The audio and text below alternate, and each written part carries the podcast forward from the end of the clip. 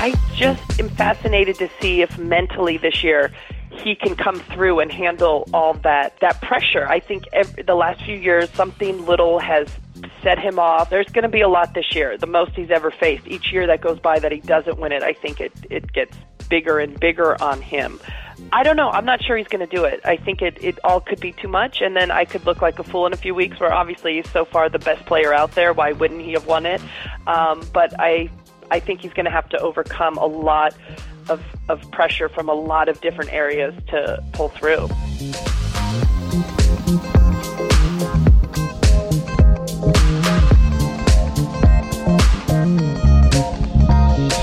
Hey everyone, Jon Wertheim. It is this week's Beyond the Baseline Sports Illustrated Tennis podcast. Here with our producer, Jamie Lisanti. We're going to preview the French Open with Lindsay Davenport Tennis Channel commentator, three time Grand Slam winner. Overall, super fantastic person. Never won the French Open, but that is the only major she never won. Uh, let's get right to it. Let's bring her in now from Southern California, Lindsay Davenport. How are you? I'm good. I've missed you. Likewise. I'm going to see you soon, though. I know, a couple days. The um, I, I, I was thinking, I'd say a lot's gone on since the last major in tennis back in January. Oh my goodness! Can you imagine leaving Australia and being like, um, "Yeah, Maria Sharapova's gonna." We we don't joke about this, but you know, Maria Sharapova's gonna have a an anti-doping issue, and I, I believe as we record this on Wednesday, she may well be in her hearing as we speak. Ray Moore is going to uh, go down in history, sadly, as something other than a former player and, and tournament promoter. anyway, a lot, a lot's gone on. So now we're on the eve of our second major. The draw is not out yet, but I thought you and I would uh, do a little preview. How do you feel about that? I'm ready. Let's do it. Um, all right. Here's what I'm, I'm thinking. Let's let's start general first. So so a year ago you were you were coaching a player, and I'm curious when you go to the French Open, and I, I realize this varies from player to player, but when you, you go to this this clay court event in Paris how much are you stressing the uniqueness of this event, and how much are you sort of demystifying it and saying tennis is tennis? Like, what, what's the what's the approach of a player going into a clay court major? Yeah, it, you know, for any player, it depends on the surface, and I think a really good coach will convince uh, a clay courter or player that likes slower surfaces that okay this is your time to shine the courts are great you move better than everyone and really get them fired up. On the other hand when that kind of player goes into wimbledon you still have to work like jedi mind tricks to think like okay the grass is slow this year you know we're going to make you play well on it. I mean that is the I think one of the most tricky things, and especially being a tennis coach when you're only dealing with one player is to try to get them to believe every single day in every single match. Um, and some people, you know, they're just natural motivators, and they can get a hard court player to think, yeah, I'm going to win the French Open. And we've seen it before. Will we see it again? I, I think so. I think, especially in women's tennis, we've gone away from just a clay court specialist. Um, and I think a lot of players, especially this year, think, yeah, why not? Here, here's another broad question like that. So, so we always talk about it's this is a this is a big theme in, in the media that you're now part of. It's a big theme among fans. Every major is different. Every major has its own character, and I'm curious among players. Paris is obviously much different from Melbourne or New York or Wimbledon, but does all this talk of hotel rooms versus rentals and traffic and food. Is that something that players even sense, or is it just an event is event is an event? Uh, does that make, does that make that, sense? That kind of stuff really resonates with most players, don't you think? Like, I, I mean, in the players that I've been close to, either when I was playing or past my career, and certainly how I handled it, like I would be on top of all that stuff. Hotels, how many rooms, the rates, um, even which way the driver was taking each morning. Now I could just be a massive control freak, which I think that is You're the a case. massive but freak. I think most players are extremely diligent, extremely independent, extremely um, interested and invested in how things go every day. You know, you're not used to a team sport where it's okay, we all board the bus and we all leave for the airport at noon and whatever. It's like you're responsible solely for yourself and your career and that day and to make sure everything goes smoothly. Um, I think it's always heightened as well at Grand Slams. Uh, you know, more money, more points, more media, more fans, more attention, and I think automatically the players just immediately just get naturally more tense about everything, including, as you said, food or traffic or drivers, and uh, it, you know that can really be tough on entourages, on coaches, and everyone else around. That's really. I, I was. I asked this in part because I was just talking to a, to an NFL player, and I said, "What was it like playing in Seattle?" And he was basically like, "You know, it doesn't matter where you play. You go to the practice field, you watch tape, you go home." He's like, "The off season, I come back to California, where I'm from." And Seattle may as well be Kansas City, which may as well be Indianapolis. When I do my job, it's just the the apartment. Uh, I got a couple places I like to eat, and otherwise I'm going to the practice facility. It, it sounds much different uh, what you're describing in tennis, where. Well, that I think maybe then you'd compare Roland Garros or Wimbledon to the Super Bowl, like certainly everything, or you know the divisional playoff game where it's like everything's more heightened. That could be the case where between, you know, I don't know, Stuttgart and some of those tournaments as opposed to the four majors. Gotcha. All right, let's let's get to uh, good answer. That's uh, I don't know. This is stuff that interests me. I mean, we can we can talk about uh, you know Sara Errani's chances another time. But uh, wait, is it she has not won a red clay court match? Wait, we can't start with Sara Errani, but you're right. Her results have been just absolutely I, dismal. No, I know. I just former read that finalist. yesterday. I'm like, is that possible? She's... And of all things, I mean, who would have picked her to win? Was it Dubai on the fastest hard court Yeah, exactly. exactly. I'm totally perplexed by both of those facts. Um, I just picked a name at random. Let Let's start with more prominent player. Just no, just as, can uh, you believe that though? Don't this get me is wrong. former French Open finalist hasn't won a match this I, season I on think we're going to do a special Sara Errani podcast after this special edition. Um, does uh, does Serena defend? Uh, I think. I mean, based on what we saw in Rome, how she was playing, her level of engagement, um, how she looked. You know, you can tell sometimes with Serena and how she looks between points, let alone game changeovers, everything. I mean, she looked like she was back turned on, back engaged, and back really invested in the sport. When she's like that, you it's it's like eighty percent in her hands if she's going to win or not. And uh, I I think I think she's now solidified herself again as the favorite uh, going in here. Who, uh, if if not, I mean, we're doing this. I should I should be clear. We're doing this on Wednesday before the draw. But if if not Serena, you have someone you've you've starred in your racing form. You know, we we had to fill out, um, you know, our our favorites and our picks for, um, you know, that French Open preview show we're doing in a few days, John. You and me both. and it's so interesting. You know, a couple months ago, you would say for sure Azarenka, and I mean, look at her now. The last five weeks, she's right. been back to the last few years of Vika, where a lot of injuries. She's playing on the court. You can tell she's less than I don't know sixty at least percent um, getting frustrated, and so you really have to worry about her health. She's never loved the red clay. She's good on it, but it hasn't been her best surface. So I don't even know if you've put her at two. Halep looked great, uh, winning Madrid, and maybe she's gotten her head back together. She had a tough time backing that up in Rome. Um, I'd put Halep up there. Um, you know, and then you see Kerber the last few weeks doesn't really give you a lot to really put a lot of uh, weight behind. It's just it's so wide open in women's tennis. I It's- keep saying that. I mean, Kerber and Pennetta win slams, the last two of them. Not a lot of people would have picked that. No, and uh, you're you're talking about top ten player uh, Flavia Pennetta, by the way. Yeah, I know She's she still in back the in the top top 10. ten. That seems crazy She too. should have gotten some. Uh, she should have gotten some racking bonus. Wait, I thought I thought it here? Here's why don't we try this just for kicks? Um, uh, let's run through the top seeds. Top Okay. ten. Top ten seeds. Give me one sentence. Um, what? One sentence. What do you mean? player. No, because I'm thinking like this is so all over the place. I mean, you look at these seeds and they've they've jumbled a bunch even in the past you know two weeks or so. Yeah. Um, but I, you know, it's it's like Serena. I, I'm totally with you, right? So so Serena played herself back into, uh, you know, she'd done a long time without a title, but she looked like the Serena of old in Rome. That's a nice result heading into uh, a Grand Slam where she's defending a title. And after that, it is, you could take these names and just like jumble them, and seeds two through sixteen wouldn't make a whole lot of difference, would they? I don't think so. I, I really don't. I mean, most people don't want to be around Serena in a draw. Um, after Miami, everyone would say, "Keep me away from Vika." Um, no, but I think, but I think you're right. That, I mean, there's off. no reason why there's not ten other players that's, that could win uh, this tournament if Serena is is not you know, I don't know, seventy five percent or above. That's that's that's my point. I'm I'm saying seeds. That's exactly my point. I'm saying seeds two to fifteen. You you may as well just draw those at random because yeah. there's a difference between Suarez, Navarro, and Safarova and Vinci, and you know, Ker, even Kerber at number three. I, I, I don't know what it is.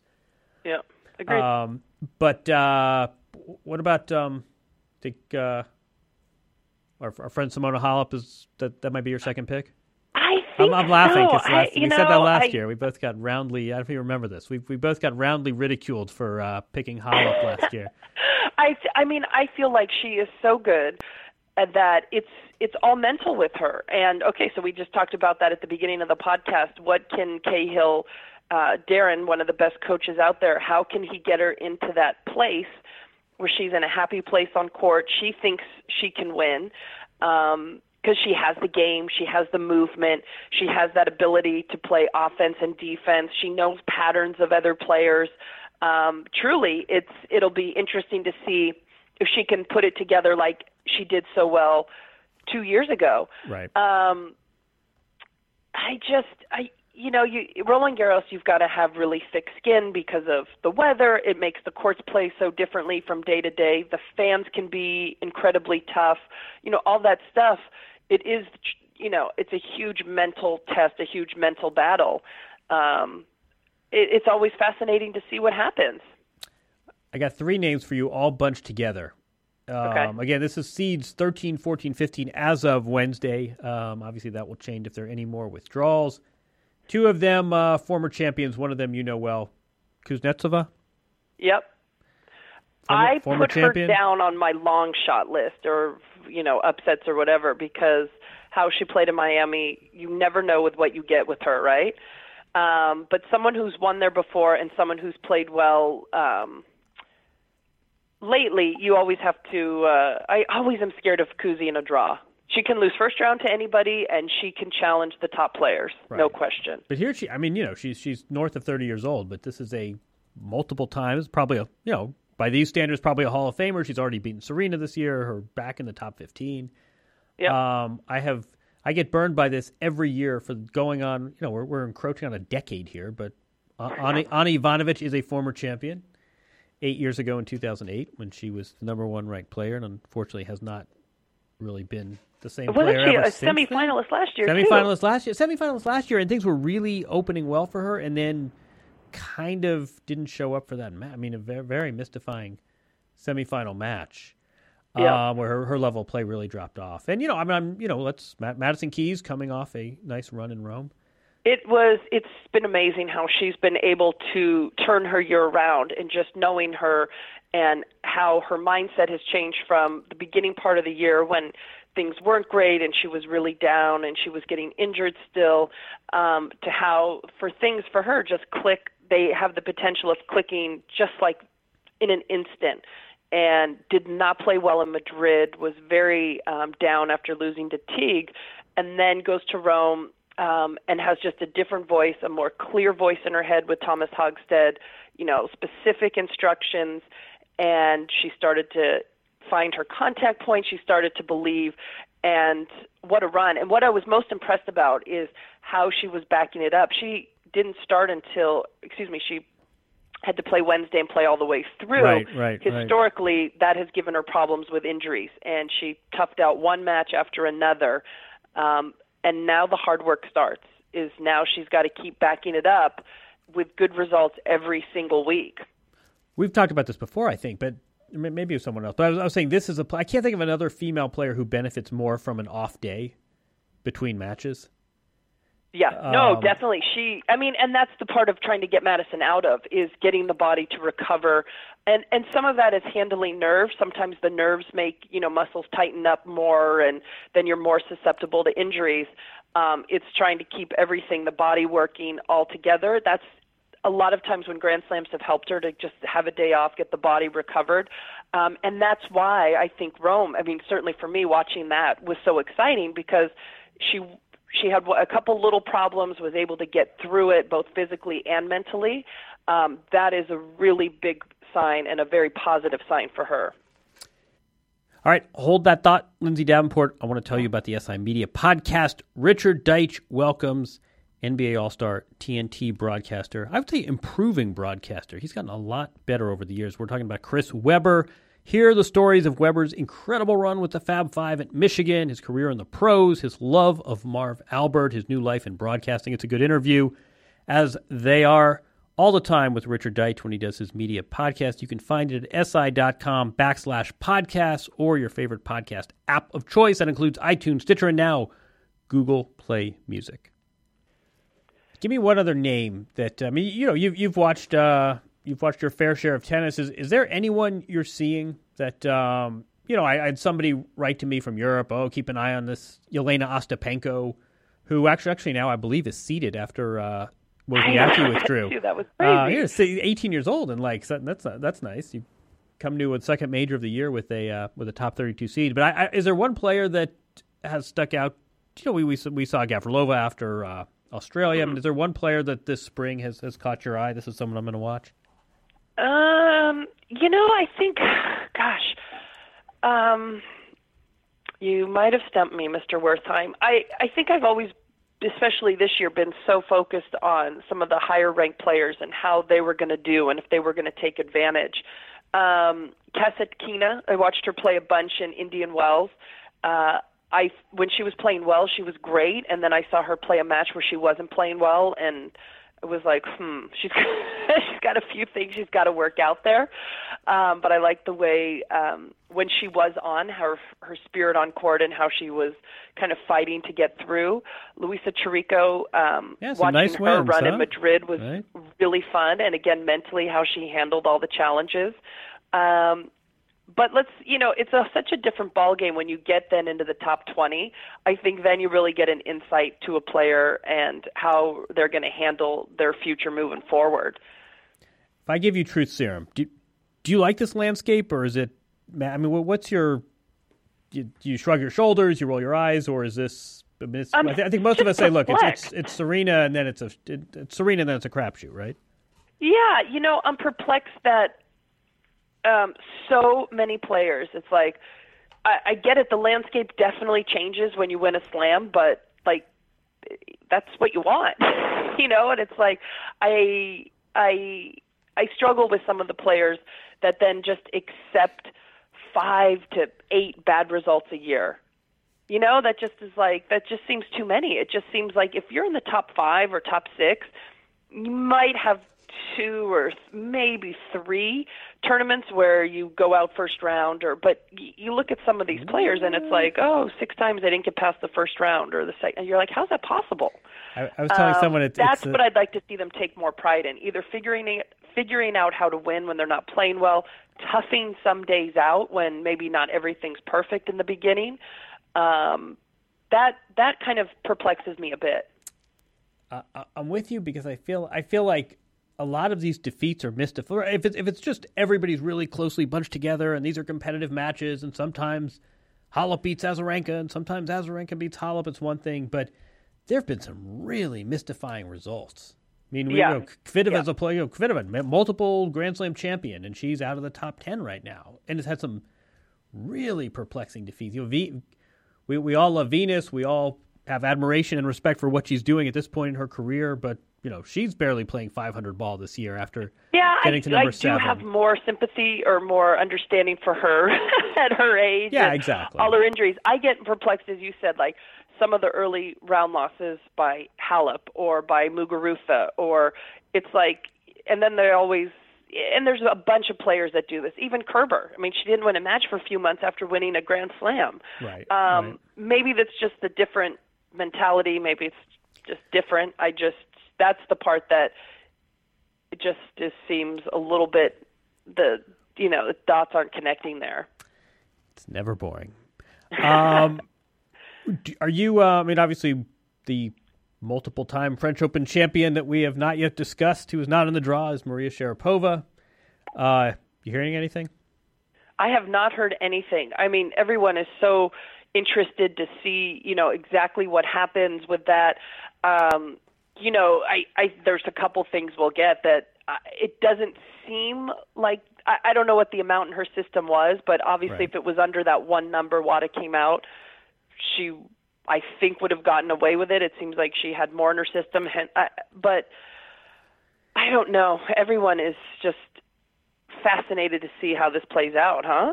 I mean, I, I think we talked about this before that it, it's a really you know, it's it's it's a unique set of circumstances, but it's always a unique set of circumstances, right? These these things are never cut and dried and I had X in my system and here's the conversion chart and here's my penalty. I mean, there's always mitigating factors. I think remember in the beginning we had athlete after athlete testing positive for meldonium.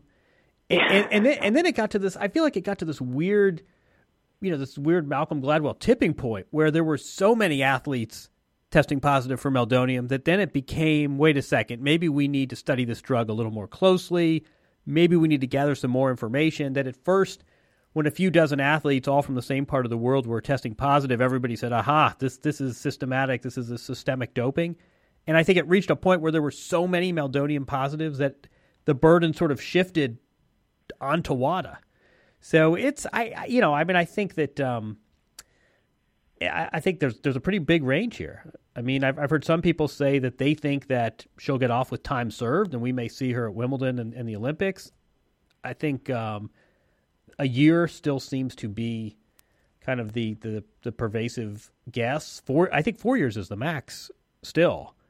But um, this this could really go any anyway, couldn't it?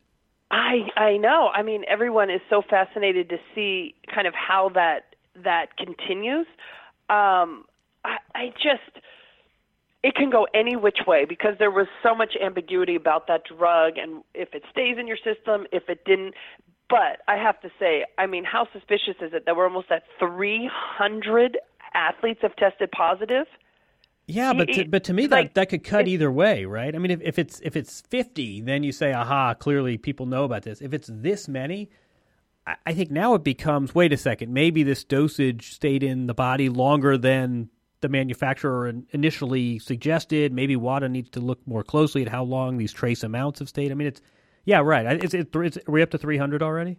It, I, I read something yesterday was like, or two weeks ago was 288. So yeah, right, right. maybe it's just under 300 or whatever. It just seems like um, so many people were taking it. Then you scratch your heads. Okay, why are all these people taking it? I don't think we buy all of these amazing athletes had premature heart conditions and on yeah, what was it early of, onset diabetes. I was going to say a lot of diabetes like, going on. Yeah, that just sounded that all sounded suspicious. And so then it's like why were all these athletes taking this drug? Then then when you are clean, you're like, well, they're trying to get something from this this drug. Do you know what I, I don't know? Yeah, I but it, I, I think the I think the oh, response to that now. No, I mean I think I think the response to that now is yes, a lot of athletes were taking this this drug. It was not on the ban list. And once it did go on the ban list, it's not as though all 300 kept taking it. It was that trace amounts stayed in the body longer than WADA and its researchers initially thought. Hmm. and you know, anyway. and some of them though would would have kept taking it after January first as well. Yeah, for sure. But um, no, I it's um, I, I guess I'm sort of stepping back.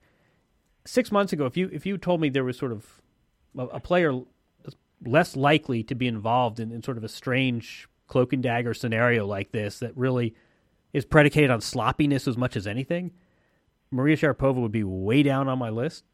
Um, yeah. I mean, the, the fact that somebody who runs such a tight ship ordinarily and is always you know you, the word businesslike and uh, you know has their act together is always in heavy rotation. The fact that this really seems to be more a case of sort of sloppiness than anything else is really still a, a surprising aspect of this. But I guess, I guess you know I guess we'll There's see. so many parts about the case like we'd love to know. Like you, you know, like we've talked about this before. When you take any drug, you're supposed to write anything down, whether it's Advil or vitamin C or something else. It's like all of us are like, oh, so right. did she declare it all ten years that she took it? You mean, you mean on a or form on a form you give what to was her? her dose you know how much was in her system and that's the kind of stuff we're never going to get answers to like we're going to get the ruling and then we're all just left to go on when it's someone like sharapova it's like everybody wants to know every little detail we were obviously given what she wanted us to know at her press conference like you love to hear all sides of the story before you can really make your judgment on the case Well, that, that's where I, I mean, I, I've been critical of the PR, which I think was really botched. And certain information was leaked. There was that sort of choreographed press conference and certain information, you know, Head in their statement, Head Rackets made reference to her dosage. And then you would ask a follow up question, and the response would be, oh, we're not going to try this in the media. You're like, well, well wait a second. You, you've already held a press conference. You've established a few things, including why she was taking it, which which was strange. Your racket sponsor is making references to dosages in a public statement. That's trying your case in the media. It's it's a little disingenuous to then pick and choose what questions you want answered and what information you're putting out there. But anyway, I guess we will we will uh, you know we'll we'll have our answer you know like likely the week after the the French Open, I believe. So yeah exactly we will see. All right, hold that thought. We're going to plug one more podcast here. It's SI's Open Floor, the NBA podcast with Splash Brothers, young Andrew Sharp and young Ben Golliver. The NBA conference finals are upon us. You may have missed the Miami Cleveland game, in which case you didn't miss much. It's a lot of slow down Eastern Conference basketball. You may have missed Steph Curry and Kevin Durant, the Golden State Oklahoma series, which is much more entertaining, no problem. You know what you're going to do? You're going to listen to Open Floor. Our guys are watching every minute. Then they're producing a podcast, often right there in the arena. Good listen after the game. Good listen the next morning. SI NBA podcasts. Find it at si.com backslash podcasts or your favorite podcast app of choice, which are again iTunes, Stitcher, and now Google Play Music. On to the men's side. Does Yes. Novak Djokovic finally is he going to do it in his 12th attempt, you tell me, in his 12th attempt, does he finally comp- you know, complete this career slam and win this elusive major that uh, he's uh, come so close to winning in, in past years? I I want him to win so badly because you know I just he's going to go down as one of the greatest. But I have to tell you, I mean, obviously it, he's so good. Why wouldn't he win it?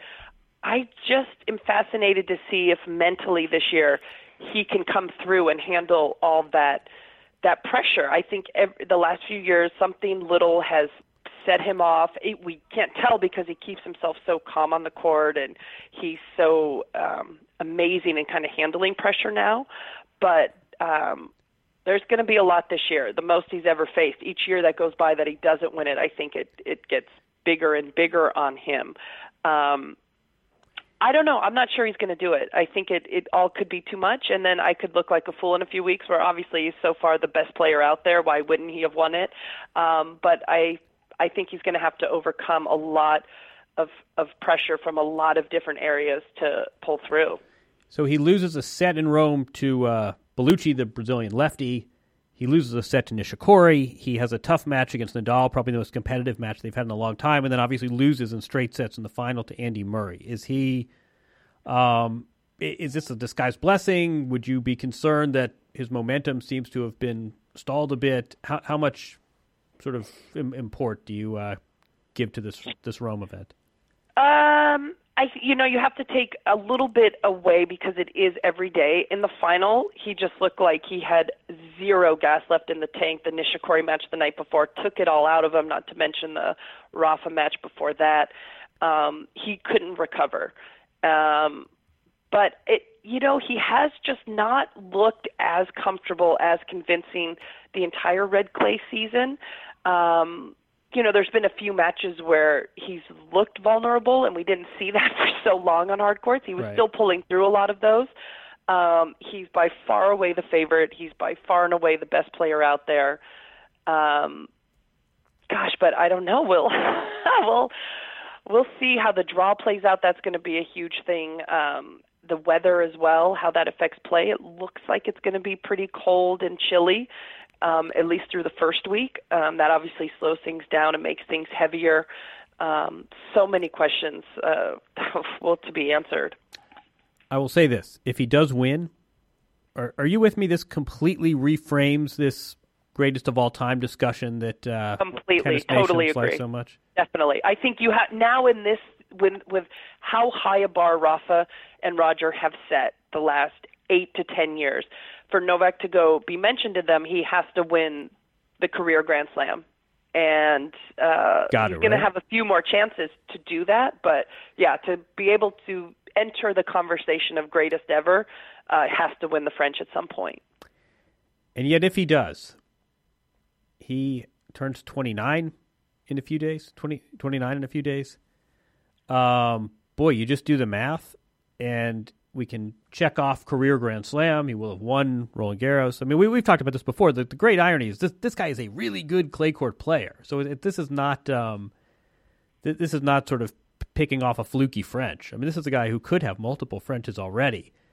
And suddenly you just simply look at the math and say, if he can play till 34, 35 and win one and a half slams for the rest of his career, this guy may uh, this this guy may be our greatest of all time after all. I know. It just is. uh I mean, these guys win so many slams. It's so hard to get through. But I mean, let's see when he's 32 or so. I mean, then you have to really look at how many he's had. Both, um, you know, there's a certain age where then all of a sudden you're not winning two or three slams Right, anymore. right, you're just trying to get to one. And I'm fascinated to see when that happens for Novak and when the body, you know, it starts to break down slowly and the public might not see that. That happened with Federer and his back a few years ago. Um, so I just By by a few years ago, do you mean last Tuesday?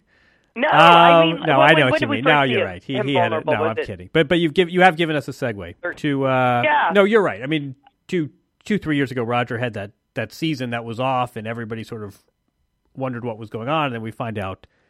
And he was very good at disguising this, and to his great credit, never used it as an alibi. But then you Yep. find out later, this guy really shouldn't probably have been even on the court. Um, but let's talk about Roger. If you're Roger Federer, as of right now, he's still practicing in Roland Garros. He's in Paris. He's in the draw. Do you um, do do you sort of you go out there and see how you play and hope the weather and the draw gives you a few breaks and you play yourself into contention, or do you sacrifice this one and say see on the grass? I mean, he's in Paris, so he's still practicing on clay. He's obviously giving his best efforts to play. Um, we know so little information, but I would have thought just start getting ready for the grass. You know, like get get back on the hard courts first, play on some faster surfaces, then start transitioning to the grass. Your best chance to win is uh, Wimbledon and get him as healthy as possible to make a good run in that. But I mean, look at him. He is grinding, trying to get ready for Paris, spending time on the clay, showing up in Paris. By virtue of him being there, I would imagine he's he's going to play. Um, and then a lot of thing, good things have to happen. Again, if the weather stays cold, that's not great for a back. Right, right. Um, you like you mentioned the draw. Uh, we'll see, but also maybe the, the how many Grand Slams in a row. I I don't know if that plays into him and his decision also. Um, but it'll be it's interesting to see how hard he is trying to play a Grand Slam where not a lot of people have give him much of a chance to be able to win there. Last time he did not appear in the main draw of a Grand Slam.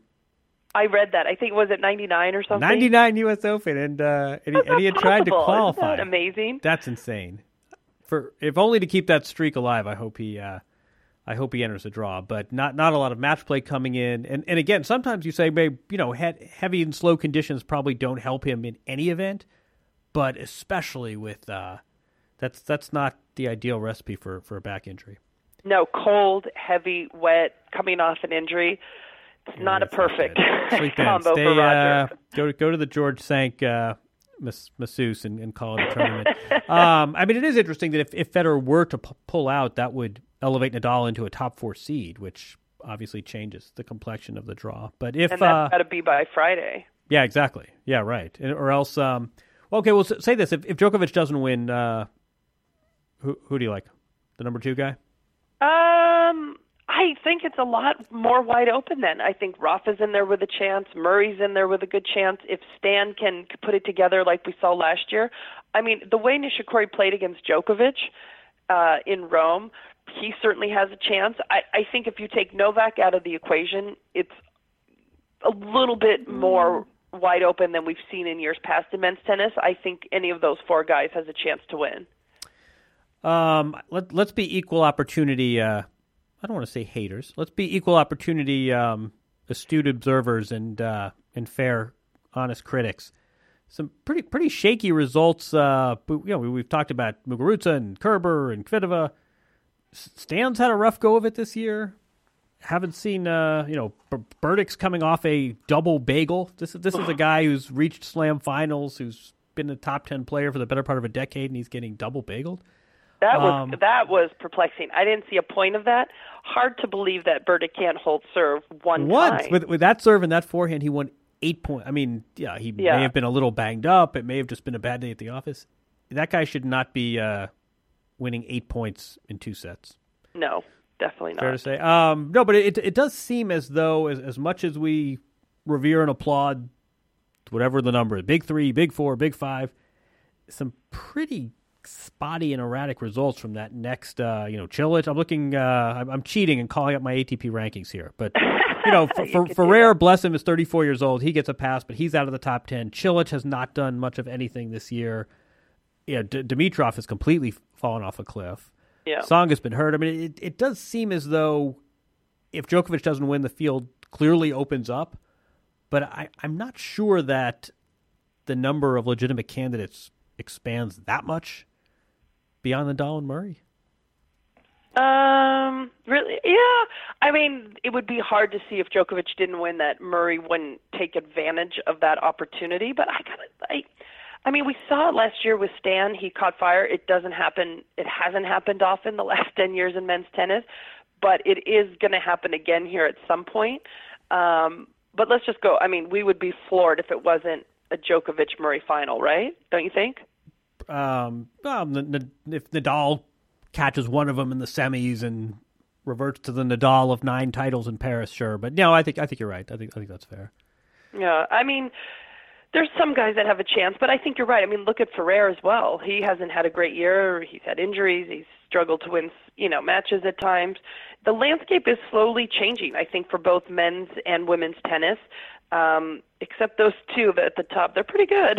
I hear that. Um, no, I mean th- think about last year. We we literally had we had two players who between oh I, I, wish I had the math handy and I wouldn't have to scribble it now. But they basically uh, we had two players come within three matches of a double Grand Slam. So yep. you know one of them went twenty seven and one, and one of them went twenty six and one. That's that's pretty good. Jeez, amazing, huh? Um, Andy Murray enters without a uh, without a permanent coach, having parted ways with Mauresmo. Did you have feelings about that relationship, and has he opened the uh, he sort of o- opened the doors for players to be a little more open minded about coaching choices, or do you think this was sort of a one off? Um, I think it it definitely became suddenly a lot more okay to have a female coach around. Um, I don't know how it was perceived in the locker room. Uh, from what we were hearing, not great yeah. in the men's locker room. Um, but, but I couldn't. Murray what, what was doesn't that for? really care. No, nor nor nor should he. But what do you think? I mean, we heard the same thing that there were sort of grumblings, and but what what was that really?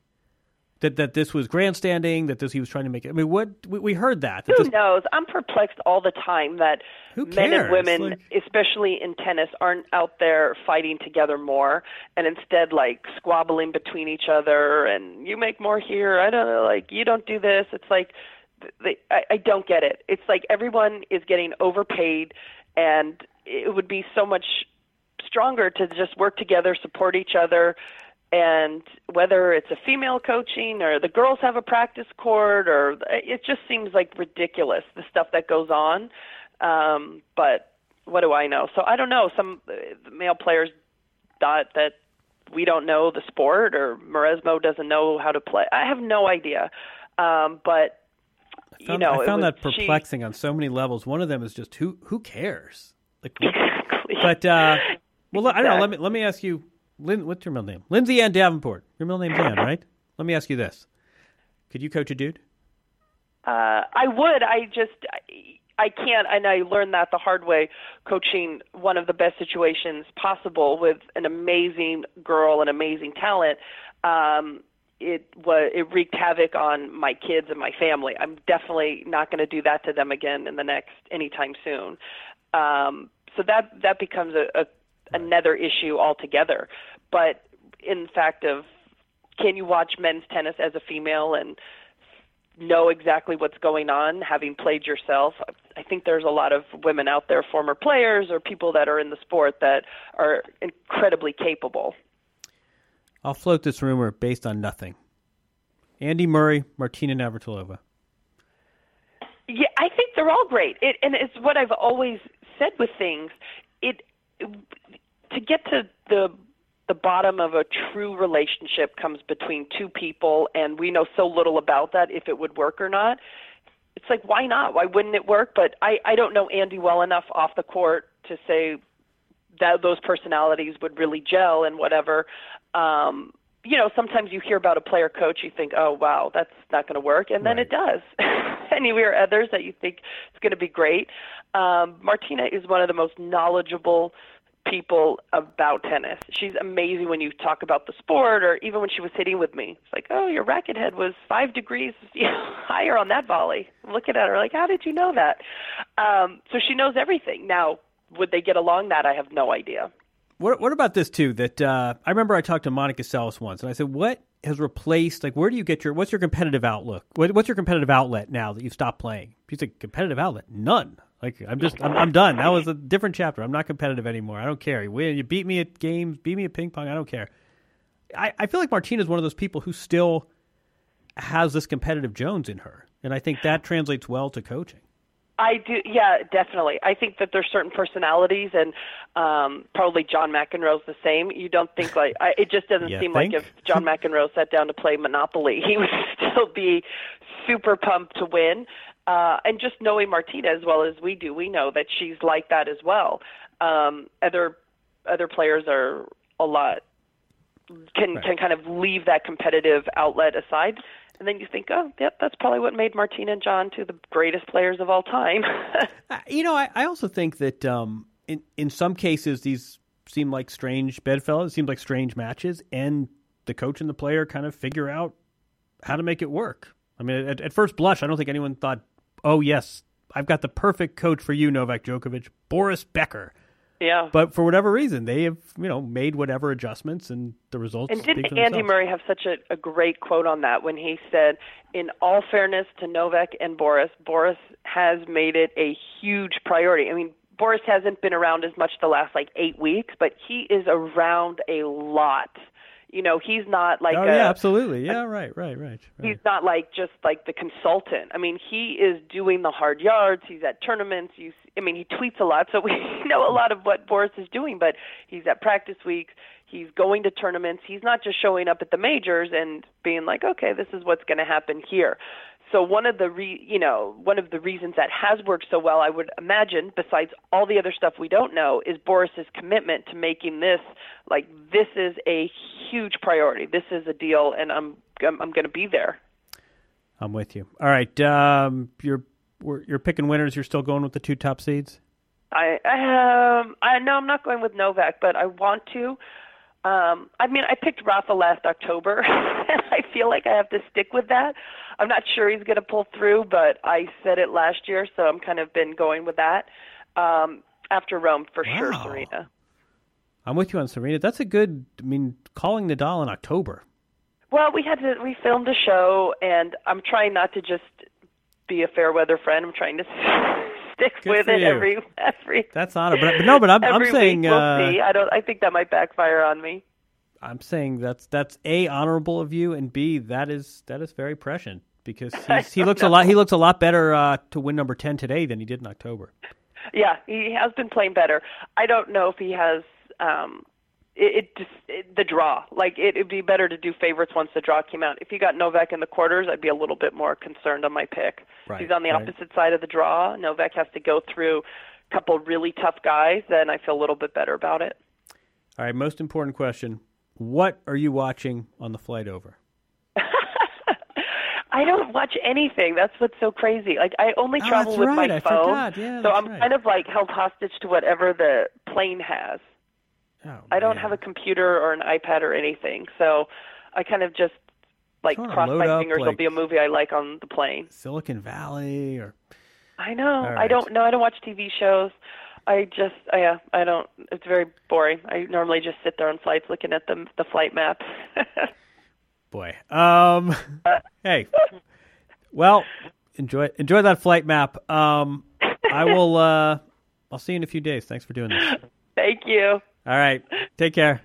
All right. Thanks again to Lindsay Davenport, our esteemed guest and Tennis Channel colleague. Always a pleasure talking to her and getting her candid, unfiltered take on tennis and, in this case, on the French Open. We will be in Paris starting this weekend, and we will try to write daily for SI.com. Our producer extraordinaire, Jamie Lisanti, will be angry with us if we don't.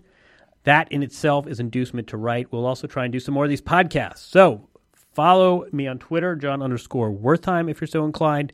Subscribe to the show on iTunes, Stitcher, or your podcast app of choice. Again, this is Jon Wertheim. Thanking Lindsay Davenport, always a pleasure. Thanking Jamie Lisanti, our producer. Always a pleasure to you too, Jamie Lisanti. Hear the whole SI network at si.com backslash podcasts. See you next week. Enjoy the first few days of the French Open, everyone.